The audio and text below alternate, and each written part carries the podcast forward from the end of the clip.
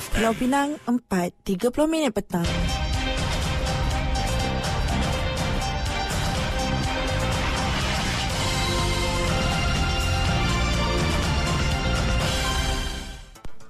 Warta Mutiara bersama Hamizah Mansur. Assalamualaikum dan salam Malaysia Madani. Zakat Pulau Pinang ZPP menyumbangkan van jenazah ketujuh kepada Masjid Daerah Timur Laut atau lebih dikenali sebagai Masjid Terapung pagi ini sekaligus melengkapkan penyerahan van-van jenazah kepada tujuh buah masjid di negeri ini melibatkan jumlah keseluruhan 1.1 juta ringgit.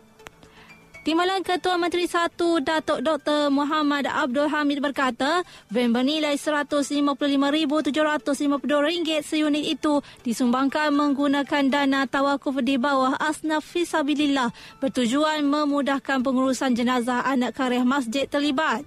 Selain Masjid Daerah Timur Laut, enam masjid tersebut ialah Masjid Negeri Pulau Pinang, Masjid Daerah Barat Daya, Masjid Daerah Seberang Perai Utara Kepala Batas, Masjid Daerah Seberang Perai Utara Betuas, Masjid Daerah Seberang Perai Tengah dan Masjid Daerah Seberang Perai Selatan. Tambah beliau, sumbangan van jenazah tersebut telah dilaksanakan sejak tahun 2022 dengan nilai keseluruhan agihan zakat berjumlah RM872,280. Datuk Dr. Muhammad menambah dalam konteks gagasan Malaysia Madani dengan dana agihan zakat yang diuruskan oleh ZPP ia seiring dan bertepatan dengan elemen keterangkuman bagi membina masyarakat Islam bertemadun yang menitik beratkan kepada masyarakat yang diurus dengan baik membolehkan setiap rakyat mencapai kesejahteraan serta kebahagiaan di dunia dan akhirat.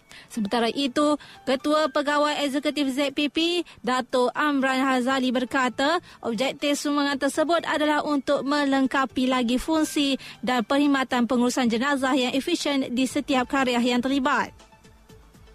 Kerajaan Pulau Pinang akan mengambil beberapa langkah untuk mengawal paras air empangan air hitam yang semakin berkurang. Sehingga jam 11 pagi ini, paras air empangan itu terus menurun kepada 35.4% daripada 36.6% dalam tempoh 24 jam lalu.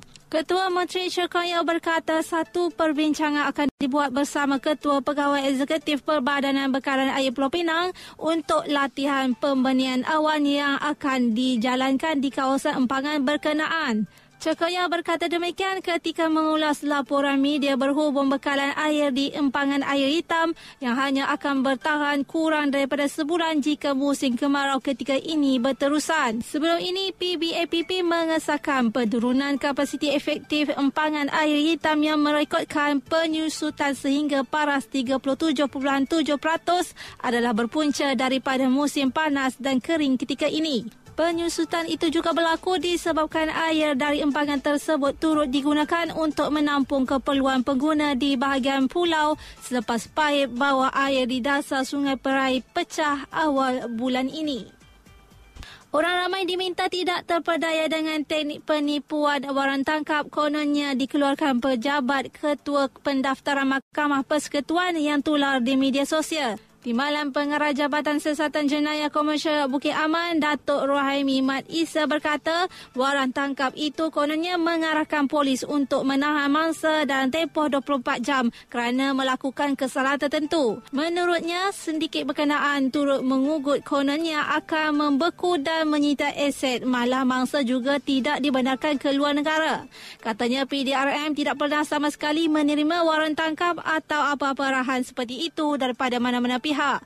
Justru orang ramai diminta untuk membuat semakan dengan agensi berkaitan atau balai polis berhampiran untuk sebarang pertanyaan.